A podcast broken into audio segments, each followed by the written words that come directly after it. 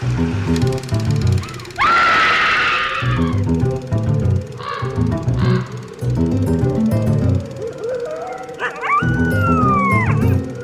and welcome to Scream Scene, the horror movie podcast where we watch every horror movie ever made in chronological order and then rank them from best to worst. My name's Sarah. And I'm Ben. Thanks for listening to us today. Thank you so much. What are we watching today, Ben? Uh, well, uh, on this week's episode, we are watching Mystery of the Wax Museum, directed by Michael Curtiz from 1933. Our second 1933 film, Yes, and our second Michael Curtiz film. yes. So, Sarah, Yeah, this movie is set in and around a wax museum. You know, and we had the like weird animatronic museum that kind of factored into the remake of Eerie Tales. yeah. Um, future horror films do wax museums too. Like there's um, House of Wax with Vincent Price and or Paris Hilton. uh, depending on what year you're in. Um, I get that like at one point wax museums were popular and they were a thing that people went to, and I understand that like they're not that popular anymore because nowadays we have you know Facebook and YouTube and and, and Instagram and other ways to like Entertain ourselves? entertain ourselves. But I guess the thing that really kind of flabbergasts me is that wax museums were ever popular or entertaining enough that like they're just this established thing that you kind of acknowledge people went to in the past. Like it's just creepy uncanny valley statues of people wearing real clothes and how much they look like the actual person depends uh, you know, on whether the person being depicted is black or not, because apparently wax sculptors don't know what black people look like. But um, Are you referencing something? yeah, look up like Beyonce in wax museums, and like they're all terrible. No one's ever gotten it even close. Okay. So I guess my question is like, what's the deal with wax museums? Like, why was this ever a thing that people thought was cool? So I'm with you about like not really understanding why people like wax museums or go to see them, but uh, you are incorrect that they are not still popular. Okay, they are still popular. They are still popular. They are still a thing, well, uh, okay. and like people still go to them. New ones are opening up. New ones are opening up. New ones are opening up. I would have just figured that like the ones that people still went to would be like the established. We made money back when this was big, so we can afford to keep going. The idea that new ones are opening up is buck wild to me. So the idea of wax museums and the idea of like representing people from history and even contemporary times is a tradition that started way back in the 18th century. The 18th century, The 18th century. when people were just bored and creepy. Yes. Okay. Specifically uh, from the funeral practices of the European uh, royalty in the Middle Ages. So I guess it was a common practice to carry the corpse fully dressed on top of the coffin. That seems unsanitary. unsanitary, but also uh, if it's a hot summer day, You. So it became a bit more common to use effigies in wax for the face and the hands, because the body you just need to put like clothes around the face and the and the hands. Right, right. Like you just stuff the clothes with like straw or some shit. It doesn't have to look right. Exactly. Okay. Um, so that made it a bit easier to do this type of funeral practice. So what would they do with the real body? It would just be in the coffin Yes. instead of on top. Yeah. After the funeral, these effigies would be on display in either the tomb or the church where people were laid to rest. Uh, and this is where people could pay respects, or at the very least, pay to view. That makes sense just as much as it is creepy. Well, because, like, the royalty were, like, celebrities, Yeah, right? yeah. So, like, it's just the same as people driving around Beverly Hills with a map of where people live. Yeah, makes sense. Still creepy. Yeah. So Westminster Abbey has a Uh-huh. collection of these wax effigies going back. Uh, the earliest one is from Edward III of England, uh, who died in 1377. Yeah, yeah. Yeah. Wow. Did not know that. huh. I knew this was going to blow your mind. Huh. So for the most part, it was kept to royalty or very, very important people because of this funeral practice. The first case of it being a thing of like, hey, let's cash in, is with naval hero Horatio Nelson. Yeah, that that makes sense. He died in 1805, and his wax effigy was actually commissioned the following year for Westminster to have an exhibit of the, the effigy for people to come and see, uh, but they would charge them money to come see it. Yeah, well, they probably don't have. I might be wrong on this, but they probably don't have Nelson's body because I No, it's buried in a different church. Yeah, because like Westminster Abbey is for like royal stuff. Yeah. So that's with these wax effigies. Posed wax figures were becoming popular, especially in France. Uh, there was this artist and sculptor named Antoine Benoit who lived uh, 1632 to 1717. He was a part of King Louis XIV's court Right. and he made 43 wax figures of the French royal circle, and uh, he would tour France with these wax figures. Uh, from this tradition of like touring exhibits comes the established businesses like the Moving Waxworks of the Royal Court of England, which was established in 1711 in London by a Mrs. Mary. I couldn't find what her full name was, but this had 140 life size figures, and they had moving parts that Oh. would move kind of like how clocks work. Oh, okay. In Paris, Philippe Curtius opened his Cabinet de Cire, which is a wax cabinet, in 1770. And just over 10 years later is when he would add this uh, Caverne de Grand Voleur, uh, which is Cave of the Great Thieves. And it's kind of like an early Chamber of Horrors kind of thing. Okay, so starting to like do wax figures of like shitty people as well as like famous nobles. Specifically, like, still famous nobles, because it's with the French Revolution.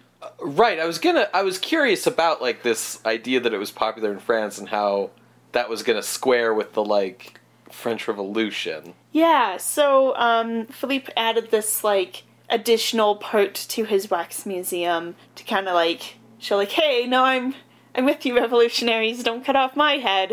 Um, but it, the phrase Chamber of Horrors didn't exist yet.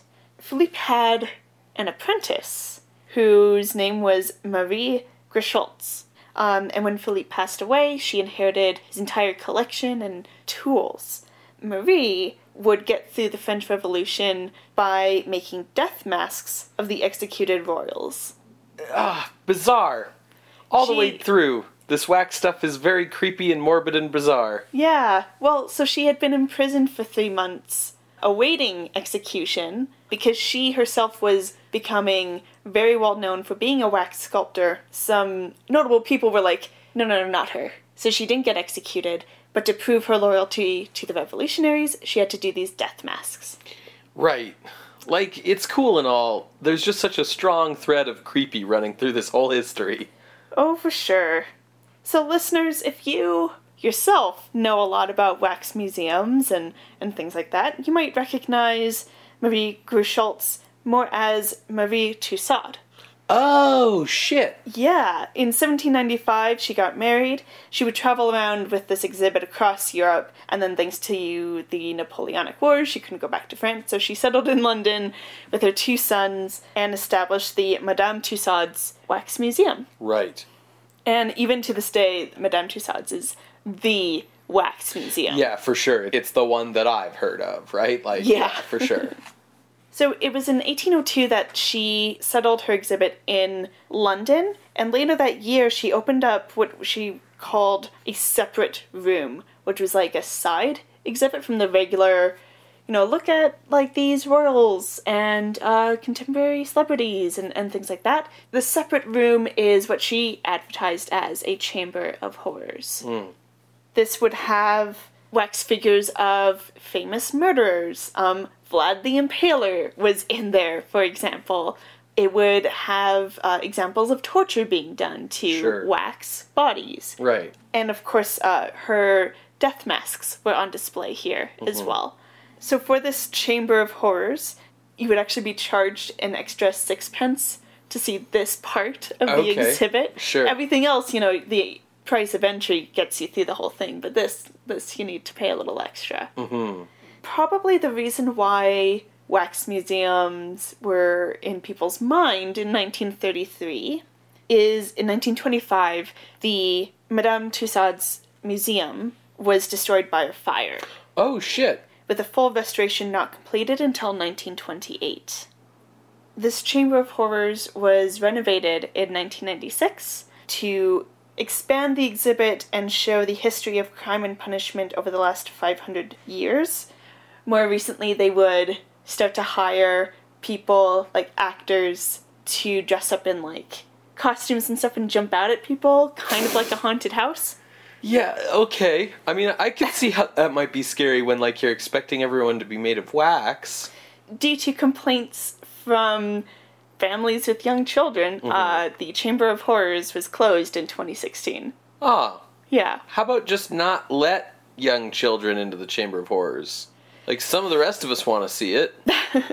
Well, you can actually look up on YouTube. Um, some people have recorded the full tour Yeah, from like 2015. parents still ruin everything though. So, given that recent closure of that particular exhibit, that kind of gives you an idea of how long Madame Tussauds has been around. Yeah, for sure. Um, it celebrated 250 years in 2011 and currently has uh, established exhibits across the world. The most recent from this year being opened in Las Vegas.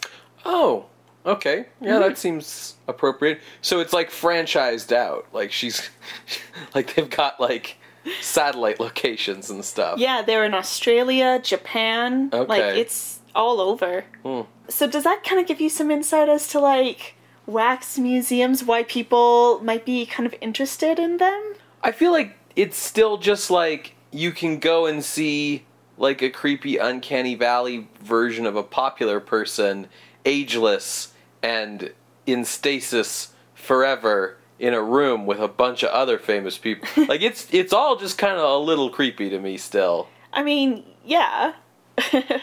but maybe I can alleviate some of the mystery behind wax museums a little further for you, Okay. specifically in how they're made. So, at least with like Madame Tussauds wax figures, which are like considered like the best in the business, Yeah.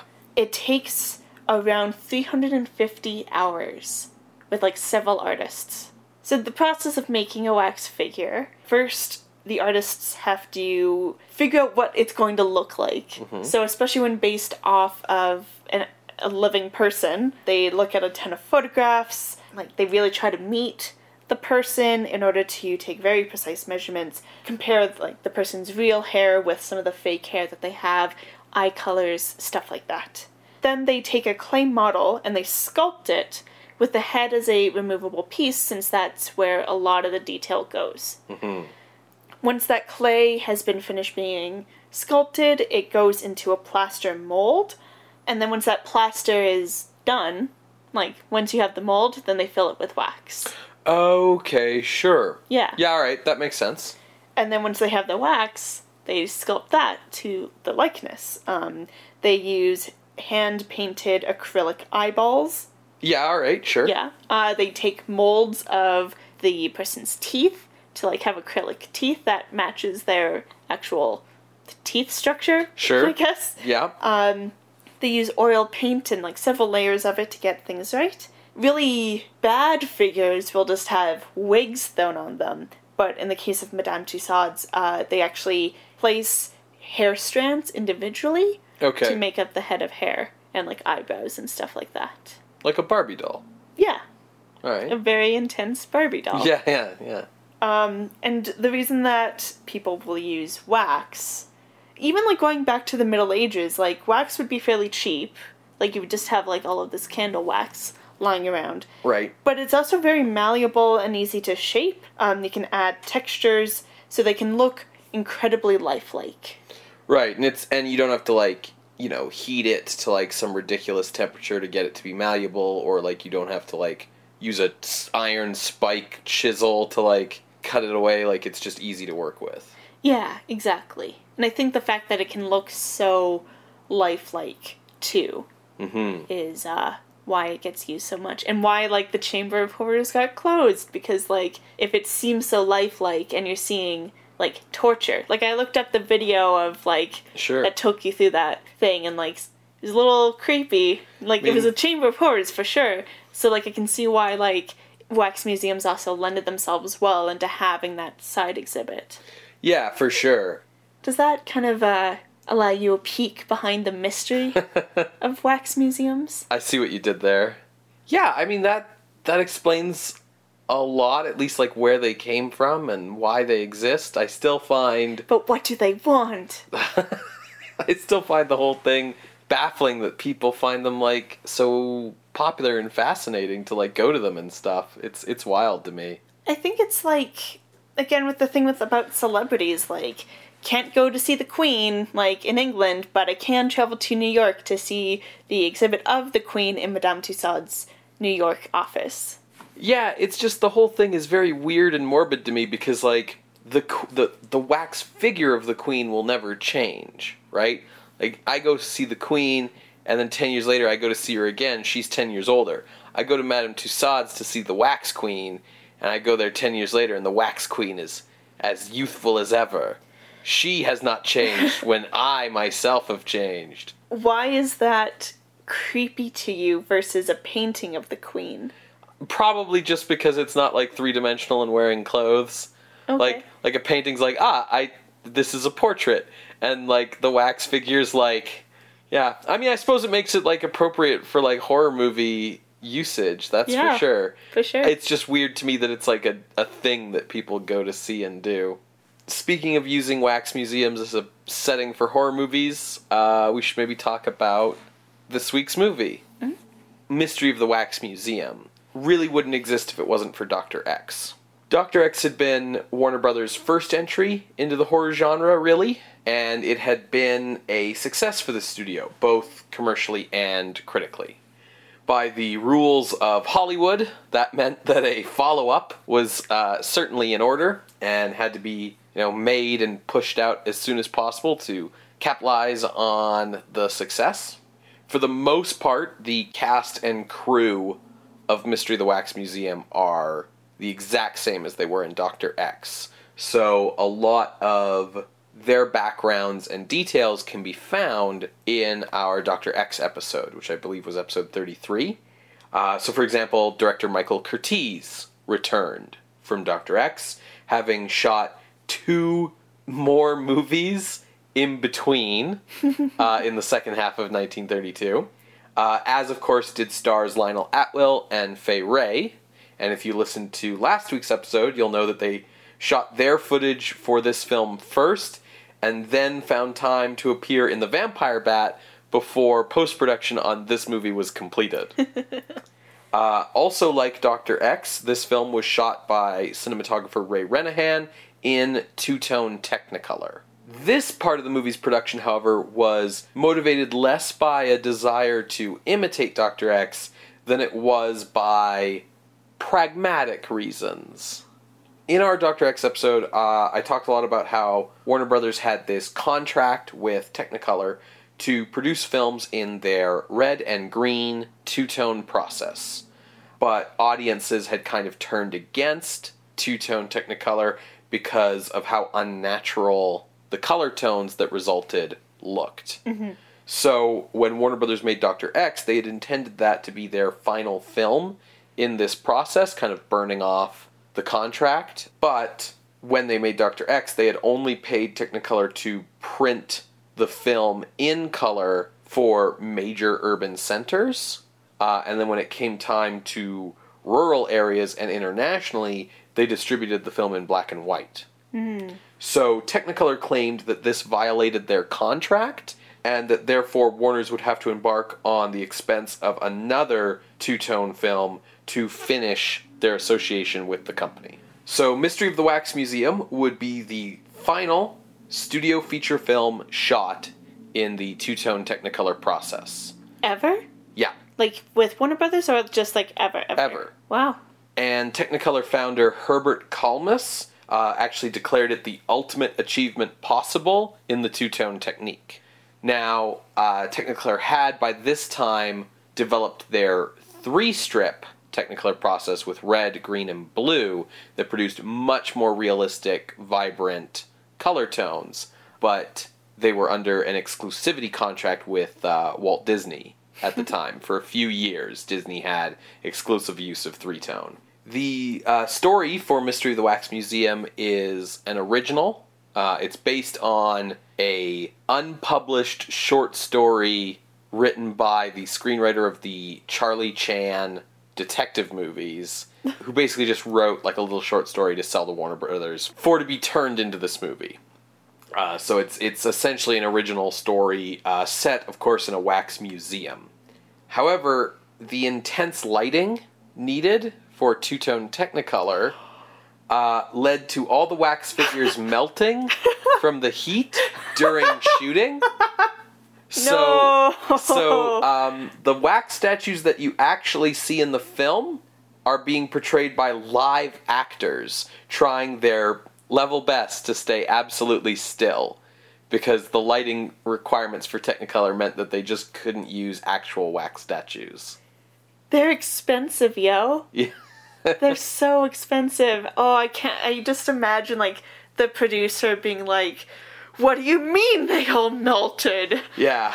So instead, it's just actors. Just actors pretending to be wax figures. Okay. The one major change from the formula of Dr. X to this movie was replacing Lee Tracy's fast talking, comical newspaper reporter character with a fast talking, comical lady newspaper reporter character uh, played by Glenda Farrell. Farrell was 28 when she appeared in Wax Museum.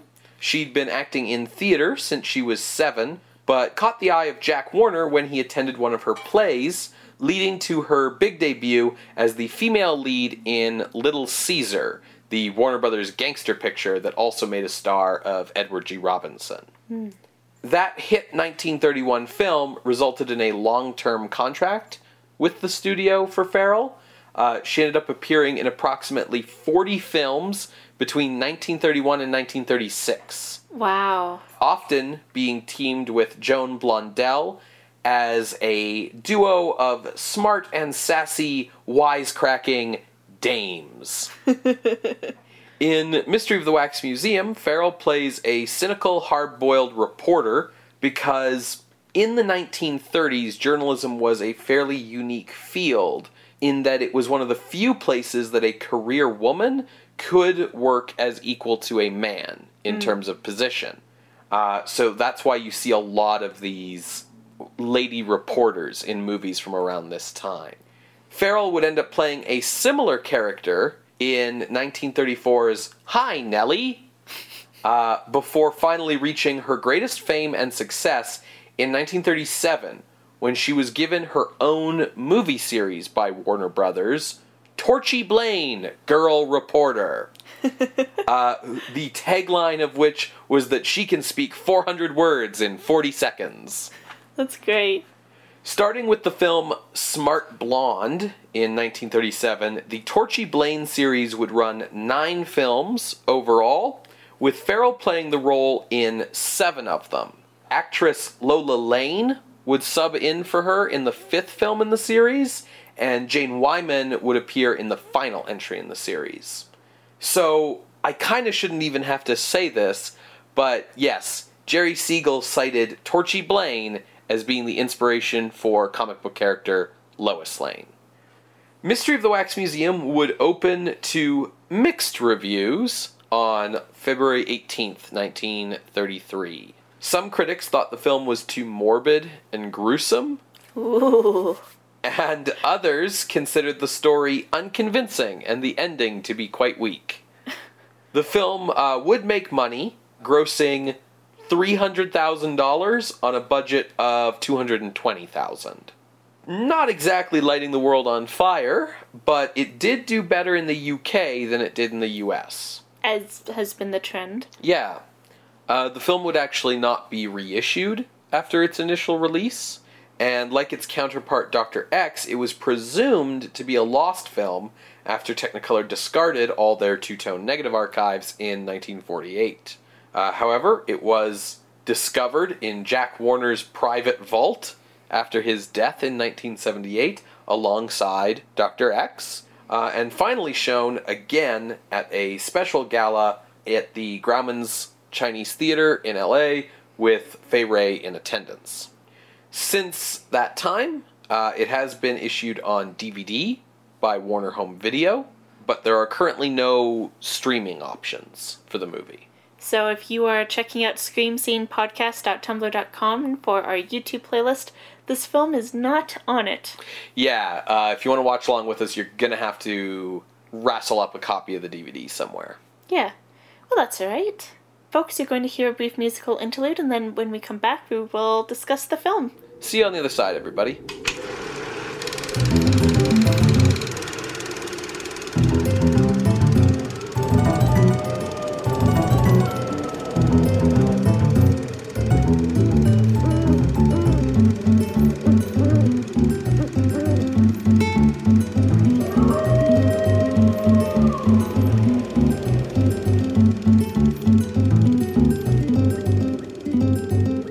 All right, everyone, welcome back to Scream Scene. We just finished watching Mystery of the Wax Museum from 1933, directed by Michael Curtiz. Now, this is um, our second time seeing this movie. I know I've seen it once before this, and you have. Yeah. Did your opinion on it change at all, Sarah? I remembered it being a lot scarier. Okay. Yeah. But now, having seen it the second time, I think Dr. X is definitely my favorite Okay, of the two? of the two. Sure. Yeah. Interesting. What about for you? Yeah, I thought you had said at some point in the past that you liked this one better, so it's interesting that your opinion has switched. Yeah, I'm not really sure why, hmm but I'm sure we'll kind of figure that out as we discuss. Yeah, for sure. So the film opens in London in 1921, and Lionel Atwill's character is a wax sculptor named Igor. Ivan Igor. Ivan Igor. I think this is our first, like, Igor Igor name to show up. yeah, I think so. Right. Anyways, he's from a foreign country. Not that you could tell by Lionel Atwill's accent, which he doesn't bother to change at all. It seems like he's doing a bit of bit of a French Which, like, in the opening. yeah, Ivan Igor. It's not very like, yes, I am from Paris. I am Ivan Igor. Like, mm, no. Um, so, anyways, Ivan Igor is a wax sculptor. He has his own wax museum, and uh, some rich British folk come to see it uh, late at one night, and they're like, "Wow, this is some really amazing work that you do here." And he's like, "Yes, especially my Marie Antoinette, which is incredible and the best thing ever, and looks just like Fay Wray." They're like, "Oh man, like you, sh- we should definitely get you into the Royal Academy of Art or something like that." Uh, can't do it right now though. Got to leave on rich English colonialism business. But when we come back, for sure, in the academy. So he's like, great, like my fortunes are turning around. That's when Joe Worth shows up, and he is Ivan Igor's shady business partner. He loaned the money to get the wax museum up and running and you know whatnot and it's been failing they're not doing well because there's a rival wax museum in town that shows all the gruesome violent stuff that people want to see joe worth is like listen we're not making any money on this but we can burn the whole place down for the fire insurance money and get out of here with 10,000 pounds. And Ivan Igor's like, Are you crazy? This is all my art. Oh, it's worth stating Ivan Igor is definitely crazy because he definitely refers to all of his statues as his children and is super weird about them all the time. Yes. So he's like, You can't possibly do this. A fight breaks out between the two men, and obviously the place burns down in the course of the fight. And Joe Worth locks Ivan Igor inside. Yeah, he he makes it out and locks Ivan Igor inside to die. Cut to New York, New Year's Day, 1933. We find out that Ivan Igor has moved here. Um, he's in New York now. We also learn that popular model named Joan Gale has uh, died, and the police are pretty sure it's suicide, but there's some wiggle room on that because her and her former love interest, uh, millionaire George Winton, have had some falling outs lately. But they find her body apparently overdosed on laudanum, which is, of course, opium and alcohol mixed together. Uh, and they take her out down to the morgue. This is to be an opportunity for spunky reporter Florence Dempsey, who's played by Glenda Farrell. Florence has been threatened by her editor Jim with being fired. She doesn't come up with a story soon. So uh, she's following the story of Joan Gale's Possible murder. possible murder. When what should happen? But Joan's body is stolen from the morgue by a horrifically scarred faced dude in a fedora and like black cape who looks like a Dick Tracy villain. so now with the body stolen, this whole thing is, you know, kicked into high gear. Florence believes that Winton, who is in jail currently on suspicion of the crime, could not have done it since, you know, the body was stolen while he was in jail. So why would, you know, he do that and all this sort of stuff? And she's going to try and prove that Winton is innocent and did not kill Joan. So it just so happens that Florence's roommate is this gal named Charlotte, played by Fay Wray. And Charlotte's like the kind of lady who, you know, wants to marry for love and settle down, and it doesn't matter like what we have so long as we have each other. Whereas Florence, as a career woman, is like, yeah, I'm not quitting the rat race until I find myself a rich man. Uh, and that's sort of their dynamic. Charlotte is dating Ralph, uh, who works as a sculptor at the new New York London Wax Museum, uh, which is the basically the reopening of Ivan Igor's Wax Museum, but in New York. Uh, so he's spent a lot of time since the fire trying to restore and recreate his old works, but Ivan Igor is now only able to get around through use of a wheelchair. His hands are like all severely burned and he can't do anything with them. So he's got all these assistants doing all the work for him. And Ivan Igor is a real dick to Ralph because Ralph's not like a thousand percent brilliant, so it must be that he's lazy. Like, Igor's just a real ass. Anyways, who Igor is happy with is a worker of his called Professor Darcy, who looks totally like just a bum off the side of the road, who brings in fully completed and brilliant looking sculptures because he works from home, and you should be more like him, Ralph. We learn from other scenes that Professor Darcy, who I want to point out because I didn't realize watching it, is played by Arthur Edward Carew. Yeah, who was in Phantom of the Opera? Yes, he was the Persian in Phantom of the Opera. He was also in Cat and the Canary. Yeah. And he was um, the professor with the eye patch in Doctor X. Yeah. Cool. I didn't realize that while we were watching the movie. I didn't realize it until like I saw the cast list.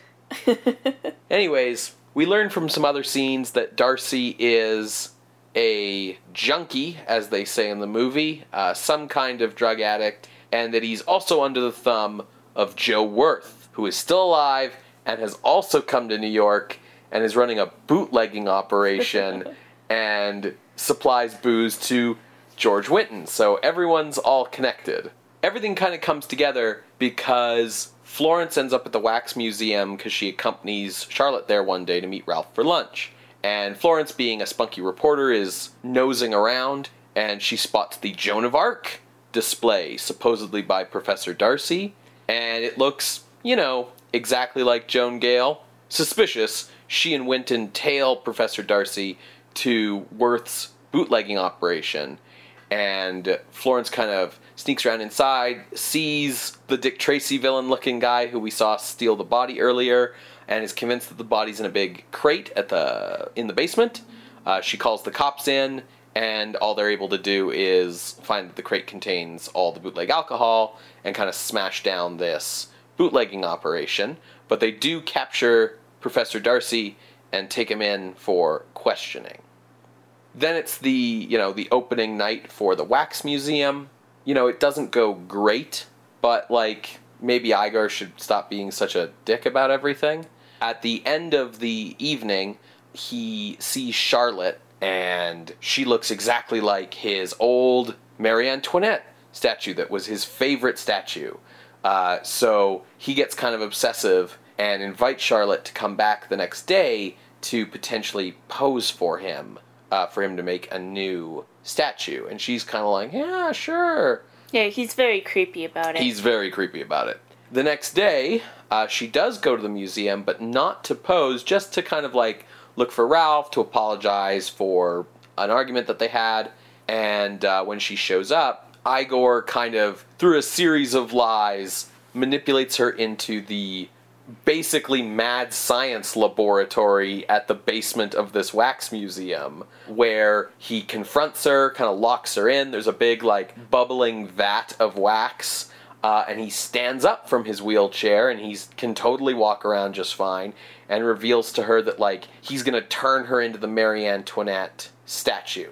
Meanwhile, like Florence has kind of put enough pieces together to figure out that yeah, they've been basically stealing bodies and embalming them in wax to create these super lifelike wax sculptures. The way they find that out is the cops get Professor Darcy to talk and find out that uh, he was connected to the death of Judge Ramsey, which is a whole other plot that has to do with like an earlier case that Florence was on because this movie's bizarrely complicated. Yeah. But that sends the cops and Florence and Winton all to the Wax Museum to like go stop Igor's evil plans while he's threatening Charlotte and she's kind of like doing the thing where it's like the helpless damsel kind of banging at the guy with her fists and knocks his face clean off because it turns out that Lionel Atwill's face is just wax and he's actually super horrific Dick Tracy villain underneath and has been the whole time since the fire.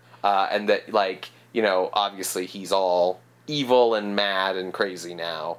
Uh, and it's revealed that at some point along the way he uh, has killed Worth and gotten Worth's body in a big crate. Uh, so victory, revenge, haha. Uh, but now he's going to take Charlotte and strap her to a table and dump a bunch of wax on her to turn her into a statue. Ralph shows up to rescue Charlotte, doesn't do well in combat with Igor. Florence and Winton lead the cops in. They all bust in, and they're the ones who take care of Igor. He gets shot and, of course, falls into the big boiling vat of wax. And then Ralph manages to turn the machine off just in time to save Charlotte. And at the end of the film, Florence, you know, goes back to her editor, who all throughout the movie, like, didn't believe her and wouldn't support her in anything. And she was totally right about everything and has this amazing scoop. And instead of going with Winton, who fell in love with her over the course of the movie, she just sort of changes her mind and decides that she's going to marry uh, Jim, her editor. The end.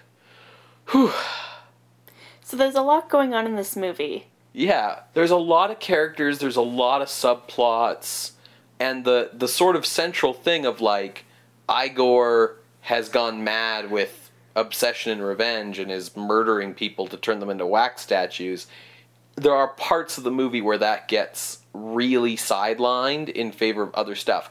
I will say that to the movie's credit, everything does connect and have to do with one another, but there's just a lot of stuff that they didn't need. Yeah. Uh, that's like you said, extraneous. It really reminded me of Phantom of the Opera. I can kind of see that because, like, you've got the older dude who's got the secret scarred up face who's obsessed with this younger woman. And, like, lures her down into the bowels of this building. Mm-hmm. Arthur Carew is in both. Sure, yeah. yeah, they were just like atmospheric resemblances. For sure. I mean, I do think this movie has pretty good atmosphere. Like, I really like the production design and the sets. Yeah, you can see German expressionism right up in here. it's great. Yeah, there's kind of um, an interesting mix in this movie between sets like the basement lair, which is kind of this cavernous. It's like a very contemporary take on a gothic style, where instead of like stone, it's all girders and metal. Yeah. Um, and then they mix that with the kind of gritty urban realism of stuff like the the bootlegging headquarters and stuff like that, right? That have a bit more of a, a realism to them. Yeah. It's funny that you bring up those two settings because the places where I felt the German expressionist influence the most in this film was in you know the basement where Mm-hmm. like you have the tub of the wa- boiling water and everything but also when we're in the basement of the bootlegging place because Yeah. we have like this like strangely zigzaggy Staircase. staircase with secret corridors that are like clearly like with painted light in some of these corridors. It's funny because like the way that that building is with the bootleggers, it's German expressionist in the basement, but film noir, like the At next the story ceiling? Yeah, up. sure, yeah. what movie do you think had a better look or used the sort of the two tone Technicolor to its most advantage? This or Doctor X? Doctor X. Yeah. This one, it felt like it didn't care that it was two tone Technicolor. Mm. You know, it's like like you could see some of it with Florence having like a green dress and hat with like a red flower thing poof on her hat.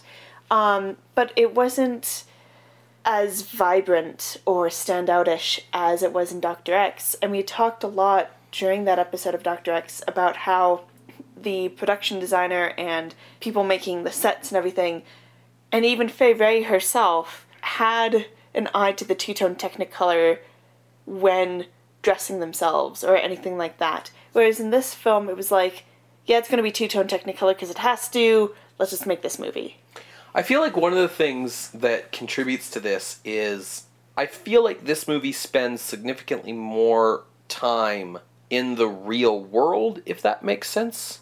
Versus Doctor X, where we have the real world, but then we go off to this like mansion on a cliff. Yeah, like like pound for pound, Doctor X has more time spent in this kind of uncanny horror atmosphere, whereas um, Mystery of the Wax Museum does do that, and it does that in those scenes that you've already identified as having that expressionist feel to you. You know, it goes into the world of crazy horror, but a lot of its running time is spent in a more recognizable world of looming poverty and sex scandals and crime and drug addiction and bootleggers. Yeah. Um, there's a lot of the movie that's very grounded until it meets up and connects with the horror plot.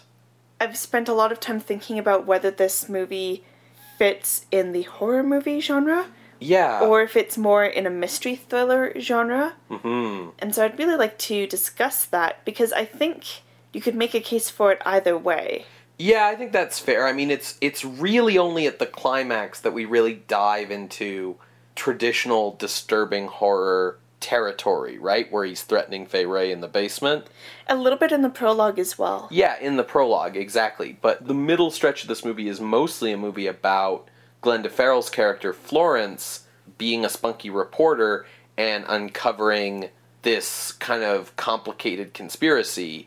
I will say I appreciate that like she drives the plot Yes. every step of the way. It's not like Lee Tracy as Lee Taylor in Doctor X, where he's just kind of there in the corners of the movie, bumping into things and scaring himself. Yeah, it, though it does make the climax feel strange when Florence doesn't get to do anything except scream and run for the big men to come do things. Right, and she, like, yes.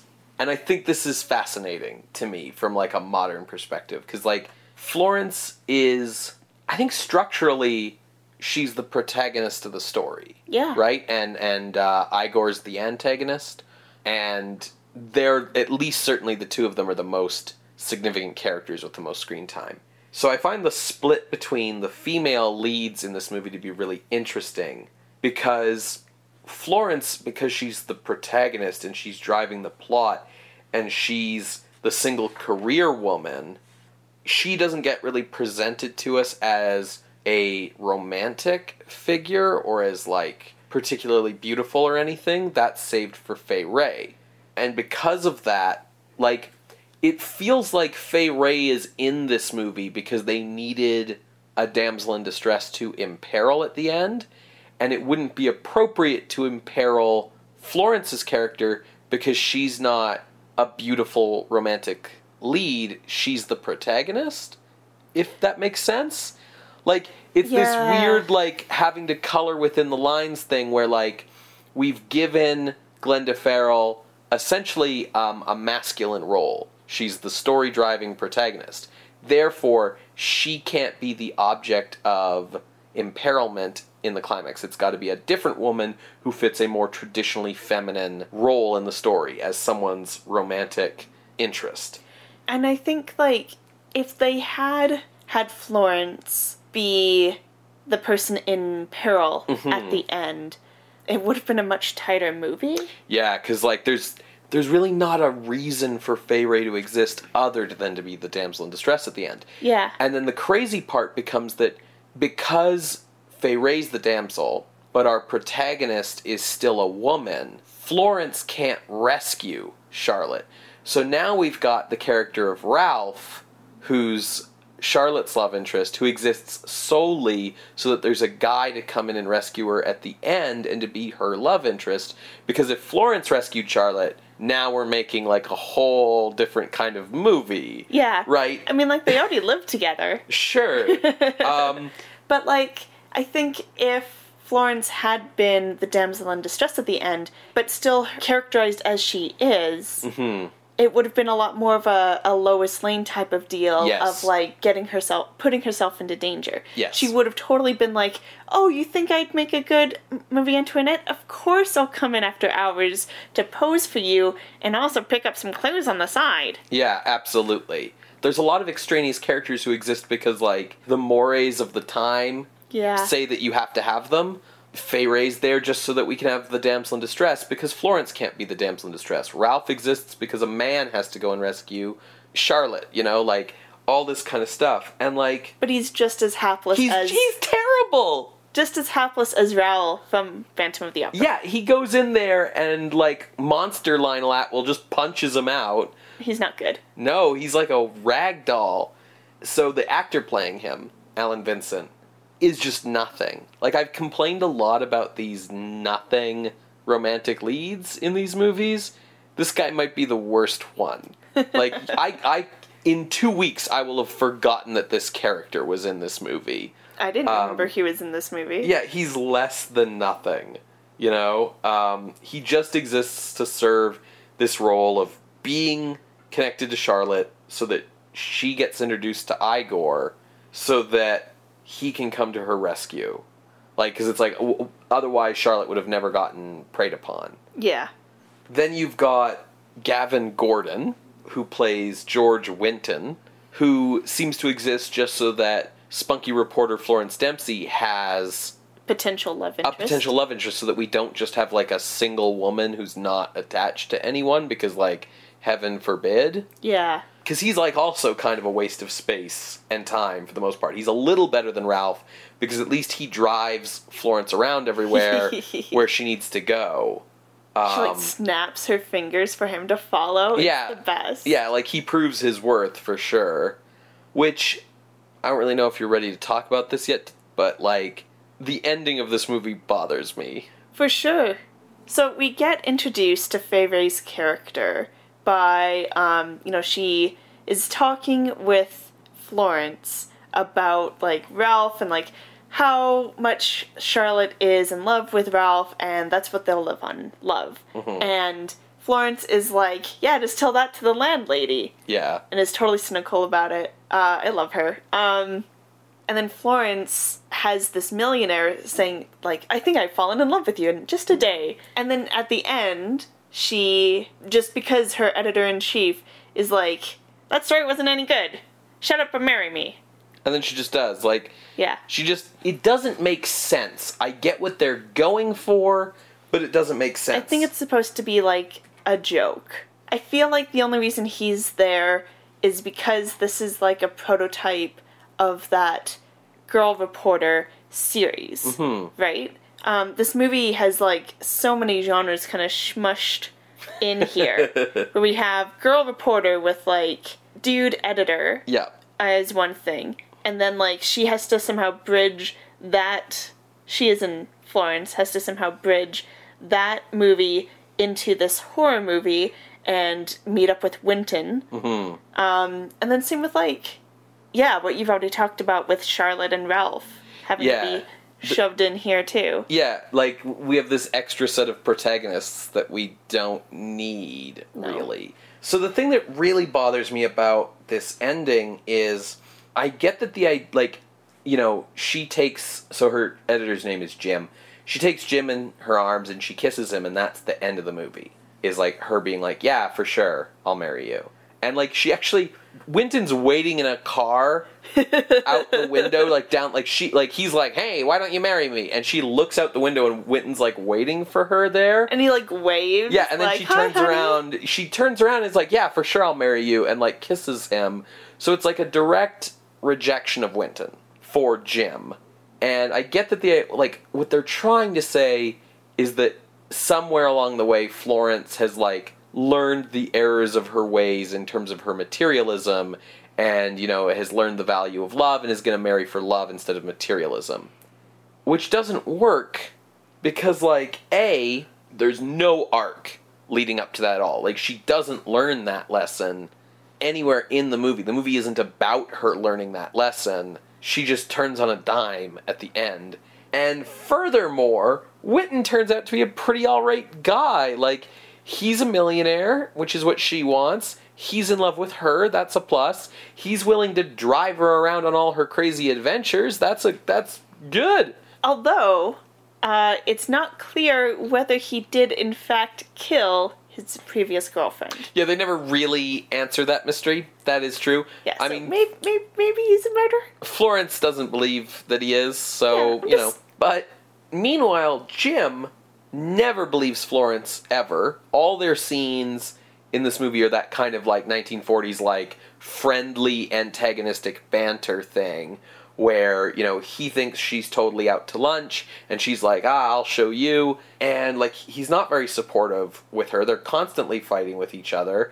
It just comes out of nowhere, and it's just there to, like, reinforce, like, these traditional romantic values when it's like you had a traditional romantic couple in Ralph and Charlotte. So you didn't need to like force this on Florence's character, but like I guess we can't have a single lady gold digger reporter out there. That's just not acceptable. Like it's, it's a very frustrating ending, Sarah. Yeah, So Lionel Atwill's pretty great in this movie. he is, but he seems a little bored. Yeah.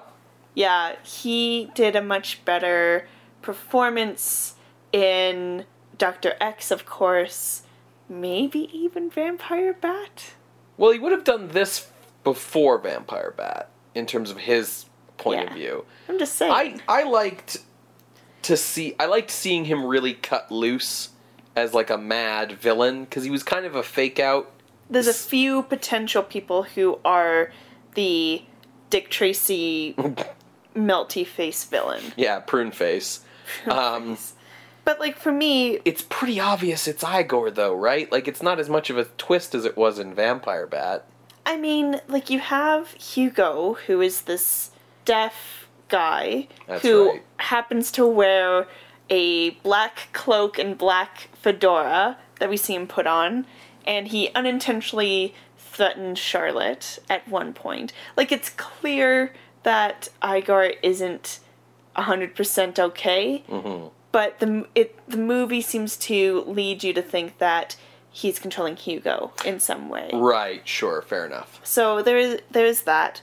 I don't know. I just felt like maybe it's because the only time that we really get to have a sense of focus on anyone other than Florence is with the prologue. Yeah. And with Dr. X, we got to see a bit more about him. Like, we got to see how Dr. X was like those meddling fools, and yet also, like, really intently want to find out who is committing these murders. Here, maybe it's just that he doesn't get as much to do, but I, it just seems like he's a little bored by Well, having to do this. He's in the wheelchair for a lot of the running time, which limits his performance. And then once he's out of the wheelchair, he's behind the makeup, which is like it looks like it's a pretty heavy mask. Yeah. So that limits his performance again, which is again why like the prologue where he's able to just be himself. It's pretty good. Yeah, yeah. And also, I think because, as you've kind of pointed out, Igor is just like this one note. You're not working hard enough, Ralph. Be more like Darcy. Because it's so one note, it again feels like, you know, he doesn't have much to do. He seems a little bored. I don't want to paint this movie in the wrong light, but like, knowing that they're just making this movie because they have to get out of this contract, might as well make like another horror movie because it seemed to do well last time but these same stars. Throw in this spunky reporter element because that seems to be hot right now. It does feel like a movie that's just like churned out. So it doesn't feel like as exciting as some of these other ones that we've seen. That being said, it's still a fun movie. And I don't want it to sound like, because it focuses on Florence t- so much, no one else gets anything to do. Like, that's not what I'm trying to say. I think it's great that it focuses on Florence. So Florence much. is great. Yeah, she's fantastic. But it does lead me to wonder what genre this movie fits in, because with the focus on her, it again feels like a lot more in the mystery thriller territory versus the horrific parts of it, which are like the Lionel Atwill stuff with the prologue and the climax. Yeah, like there's there's definitely like two movies happening here, right? There's a, a horror movie starring Lionel Atwill and Fay Wray, and there's a mystery thriller starring Glenda Farrell, and they're just connected with each other. When I say I enjoyed Atwill's performance, I mean it mostly I enjoy him once he kind of shows his true colors and is kind of all manic coming after Fay Wray Yeah. um, it's just fun to see him kind of cut loose and, and go for it and go a little over the top. It's also kind of interesting to get like a mad artist as a villain instead of a mad scientist. We've had a lot of mad scientists lately, but it's still the same kind of like your obsession has led you to go too far kind of thing. Yeah, it's definitely like they don't say it explicitly, but I feel like the reasoning behind what he's doing is that because of the fire and his hands being kind of deformed, he can't actually recreate the perfect children he had before. Yeah. The closest he can get is by embalming corpses with wax that happen to look close to Yes. these things. Yeah, so it's his obsession with his past successes and not being able to replicate them. It's this craziness with perfection. Yeah.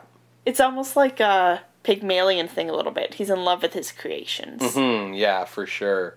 It's just like there's too many threads going on in this movie sometimes. Like the thread of Worth, right? Who like is the guy who screws over Igor, and then he's kind of threaded in these random other scenes in the movie that make you go like, wait, what does he have to do with any of this? Like, what's going on? And then he dies off screen Yes. we don't get to see Igor take his revenge. We just get told about it after the fact. Like there's some plotting stuff that's like like everything does connect and sew up nice. There's no plot holes. Just structurally in terms of the way the story's told, it feels like sometimes the beats are not happening in the right place. Mm-hmm.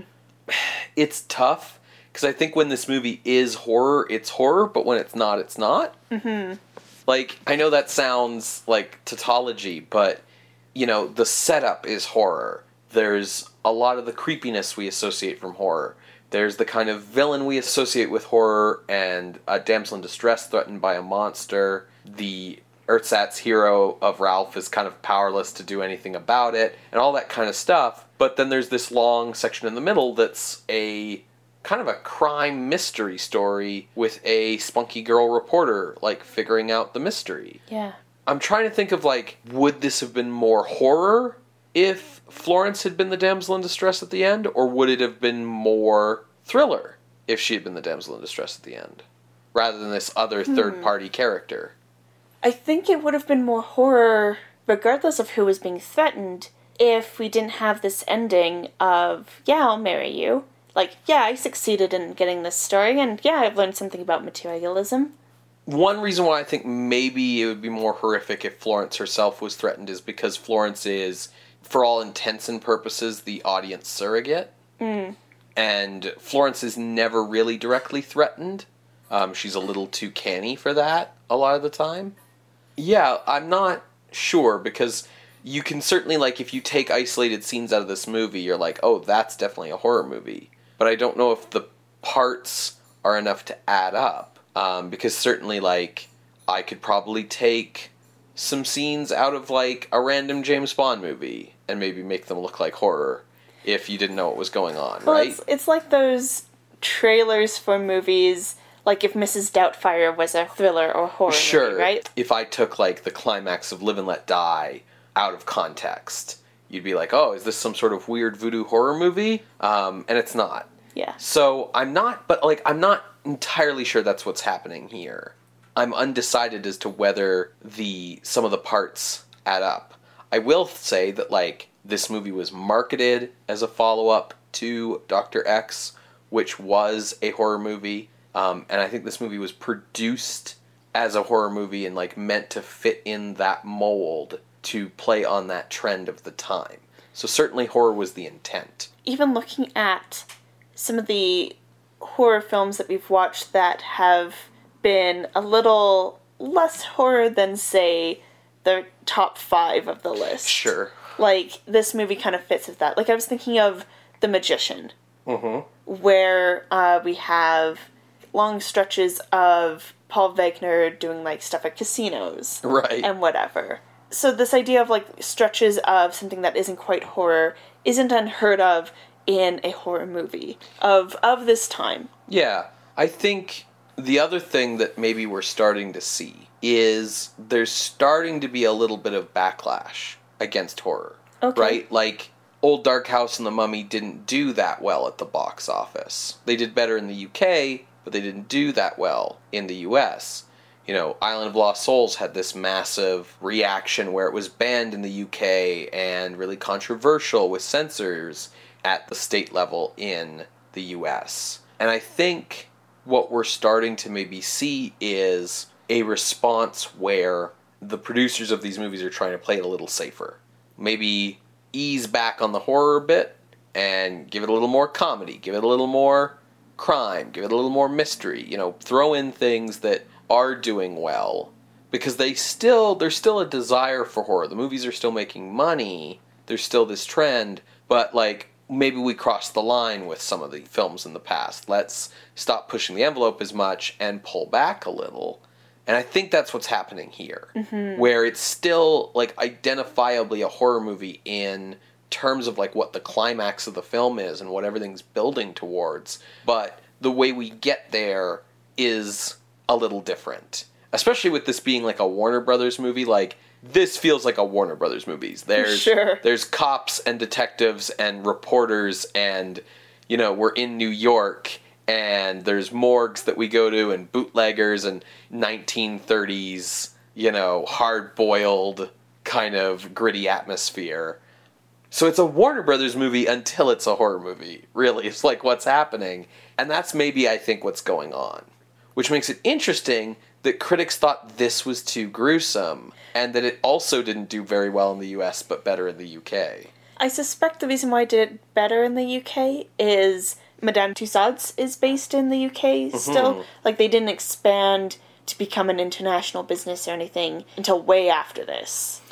I feel like there's definitely an inspiration too, because like if Madame Tussauds had had the fire in 1925, you had said, and then like reopened in 28, and this is about like a London wax museum that burns down in 21 and then reopens in New York in 33. So there's a little bit of inspirational overlap for sure. Yeah, the audience of the time finding this very gruesome is because, like, there's a lot of, from what I've read, there's a lot of body horror with wax museums and their chamber of horrors. Okay. And this, while it isn't like body horror in the sense of like Videodrome or The Fly or whatever, the premise is that there are corpses on display here. yes. Like Arthur Carewe says that sorry, Professor Darcy says that it's a morgue in there. Like Yeah. um like that's a pretty gruesome thought.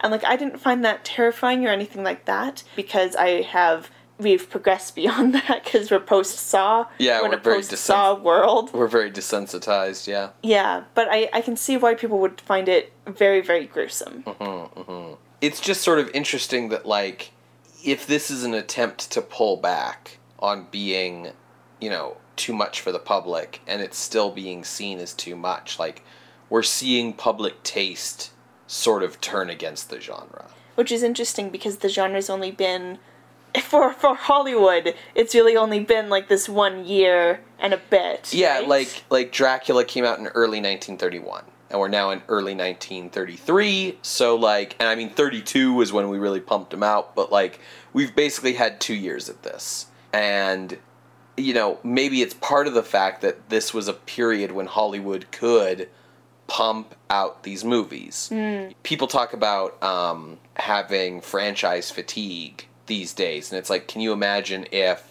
they could follow up like a successful movie like Star Wars with like 13 other Star Warses that very next year. Yeah. Right? How how sick of it you'd get. So maybe that has something to do with it. Yeah. But yeah, it's it's a very short rise and fall, that's for sure. I feel though, in talking about the genre and talking about this, um, I am comfortable considering Mystery of the Wax Museum a horror movie rather than a mystery thriller.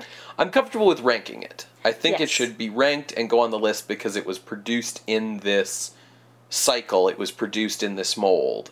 Uh, even if they bring in a lot of other genres, Produced in this mold. Sorry. um, even if they bring in a lot of other elements to try and water down the horror. Mm-hmm. So, are you ready to move into ranking then? Yeah. All right. Uh, where do you want to put Mystery of the Wax Museum? Um, so I kind of hinted at this earlier with bringing up the magician, but my ceiling is the bat, sitting at 24, Okay. and my floor is above the sealed room, sitting at 27. All right. You're a little lower than I am. Uh, As, as is typical, it seems. Okay. My range is between numbers 17 and 21, Okay. uh, so a little higher than you. My ceiling there is, like, I don't think this is better than White Zombie, uh, which is number 16, but I was willing to talk about it in comparison to stuff like the original Student of Prague, mostly because I wanted to give the possibility that this was better than Dr. X. After the discussion, I think we've sort of talked it down from that kind of possibility. We've cut off that road to this movie. Going down from Dr. X, I landed at 21 as my floor. I felt that I could maybe have a discussion about whether this was better or worse than The Mummy, but I was feeling like this was better than The Vampire Bat because I overall enjoyed, you know, we talked about how this movie's watered down. I enjoyed the way this movie watered itself down more than The Vampire Bat.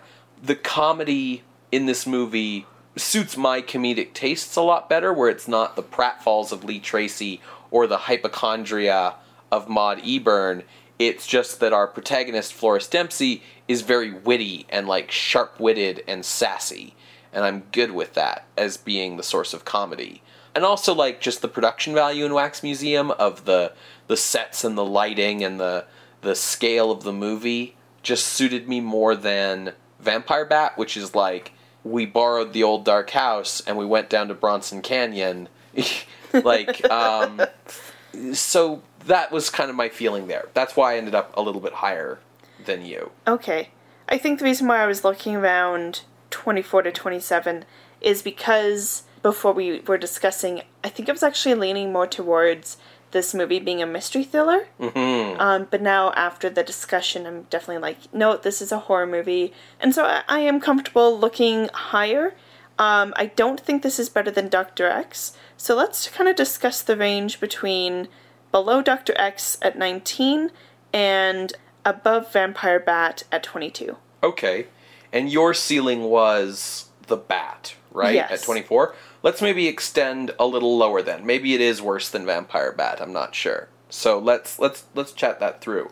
Sure. Um, would you be willing to say that because like at one point in the discussion you were saying that you maybe liked Lionel Atwill better in Vampire Bat than in this movie.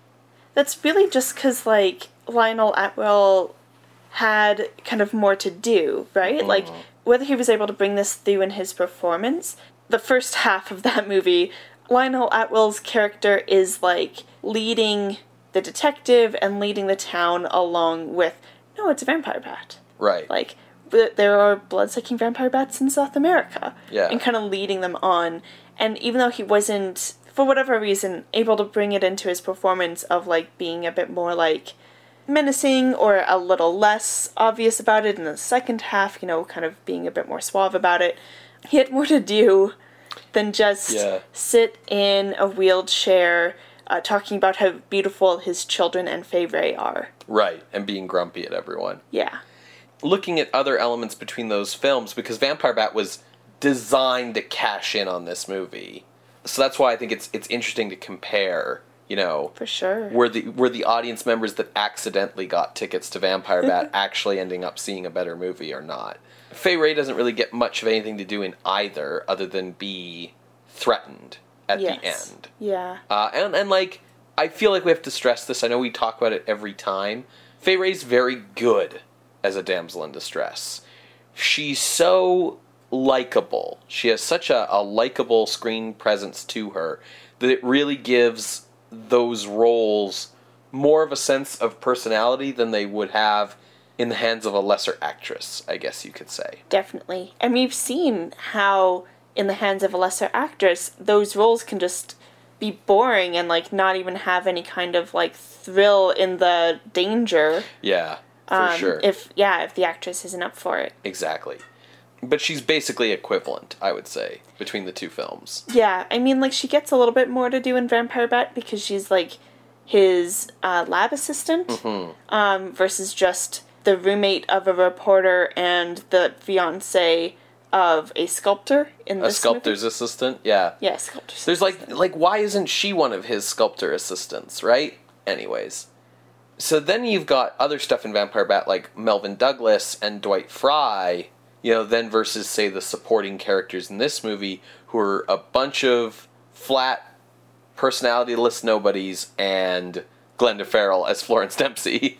Yeah, I think the reason why the vampire bat kind of struck me so struck a chord with me is because of the Dwight Frye storyline of showing this town's paranoia go after uh, I think his name is Herman.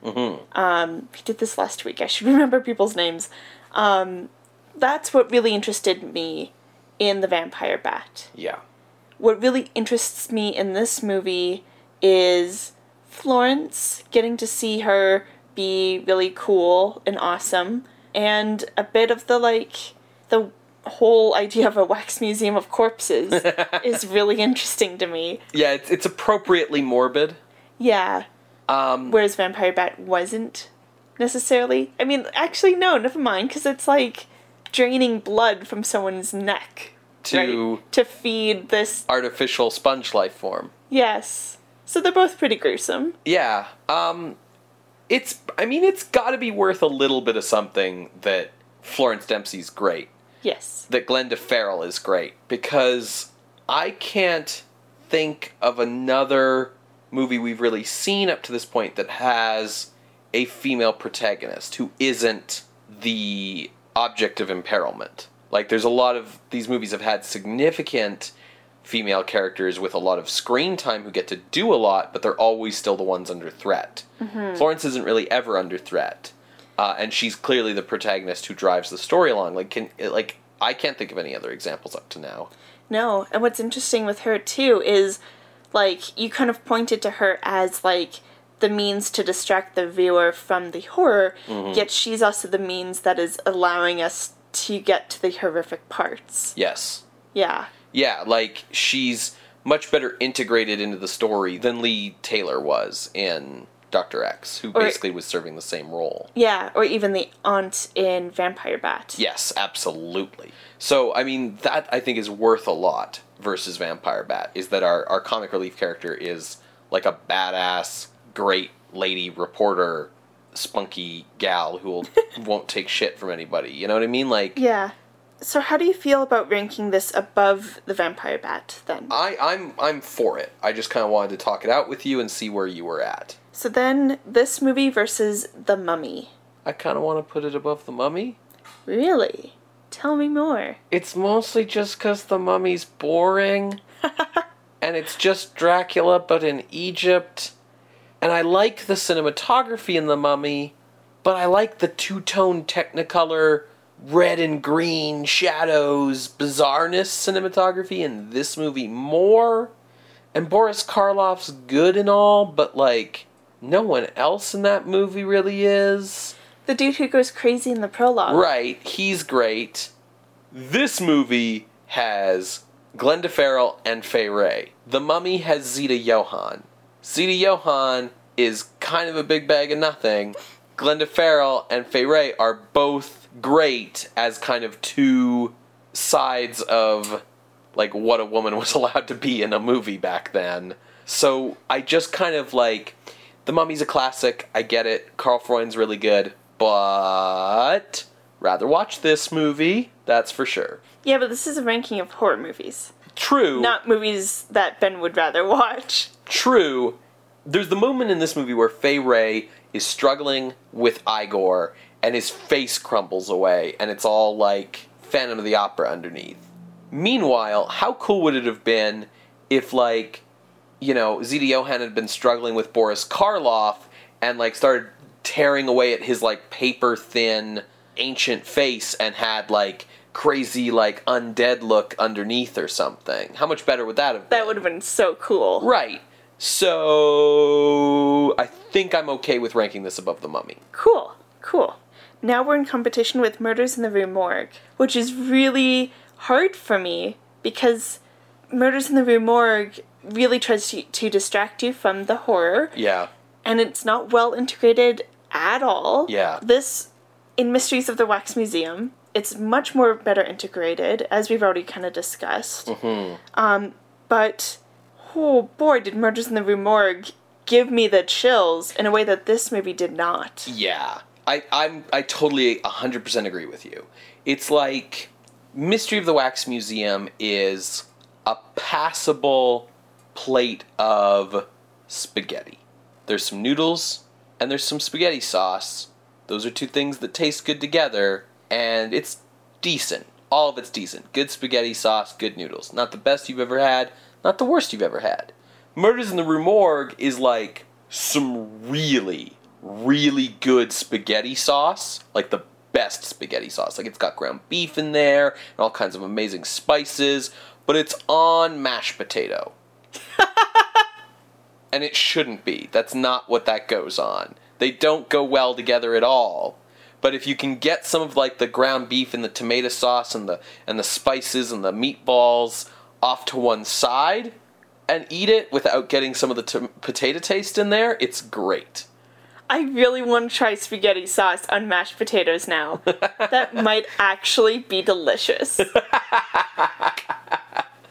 uh, cool. So I take it we are ranking Mystery of the Wax Museum below Murders in the Rue Morgue, but above The Mummy. Yeah, I'm pretty okay with that. Like ultimately, I think that Mystery of the Wax Museum is a more coherent movie that is better integrated overall.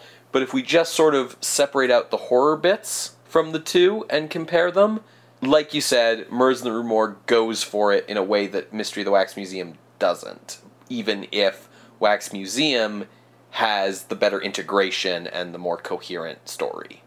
I'm very comfortable with this ranking. All right. So entering the list at number 21, Mystery of the Wax Museum from 1933, directed by Michael Curtiz. Just two spots below Dr. X. If you would like to see this list, you can go to our website, screamscenepodcast.tumblr.com. There you can also see links to previous episodes so you can see what a movie that Ben describes as mashed potatoes and spaghetti sauce is like. On our website, you can also find an appeals box. Uh, you can also send us suggestions or concerns through there, or you can email us at screamscenepodcast at gmail.com. Feel free to also follow us on Twitter. We'd love to hear from you at underscore scream scene. Scream Scene updates every Wednesday. We're hosted on SoundCloud and on iTunes and are available through our RSS feed on multiple podcasting apps. There's going to be an FCC decision in the United States about net neutrality on December 14th. Well, a vote. There are five commissioners. There are three who are against net neutrality and two who are for. Now, Sarah and I are up in Canada, but the fact of the matter is, is a lot of our listeners uh, are from the states, and if suddenly there are problems with accessing our podcast because of decisions that your ISP is making uh, down there, because suddenly they don't have to follow any rules and it's just the Wild West, that's going to negatively impact us. So, um, you know, understand that it's going to negatively impact everyone, and do what you can to try and switch one of the votes over, because that's all it needs is one vote switched over to pro net neutrality. If things go bad and uh, and net neutrality in the United States dies, um, please utilize all of the various means of getting in contact with us that Sarah just told you about to let us know if there are any interruptions in service, if suddenly you can't get the website that you listened to us on before, and we'll do what we can to make sure that we're available on as broad a platform number as possible. Avoid the real horror story and keep the net free. That's a corny line, Sarah, but probably effective. Another public service announcement. Um, I know it's towards the end of the podcast, but stick with me here, guys. We are really excited that in a few weeks we're scheduled to watch La Llorona, the very first Mexican horror film. Yes. Um, unfortunately, while I have been able to find a copy of the film, courtesy of like the National Mexican Cinematheque, essentially, there's no English subtitles, so we won't know what's going on. So we kind of can't watch the movie. If you can locate or you know where we can find a version of La Llorona from 1933, because there's a lot of versions of this movie, with English subtitles, uh, please let us know. We'd really greatly appreciate it. What are we watching next week, Ben? Well, how would you like to have your third straight week of Lionel Atwill, Sarah? I would be very happy. Okay, well, he's moved over to Paramount and he's starring in a Paramount horror film, Murders in the Zoo, from 1933. Okay. Uh, and it's also going to feature Kathleen Burke, who we will remember as the Panther Woman in Island of Lost Souls. Paramount has done pretty good. They've done pretty good. They've got the number one and number four films on the list. So I'm pretty excited to see this movie because I don't really know a lot about it. Well, there are murders, and they happen in a zoo. Yep. Well, we will see you then, creatures of the night. Bye. Bye.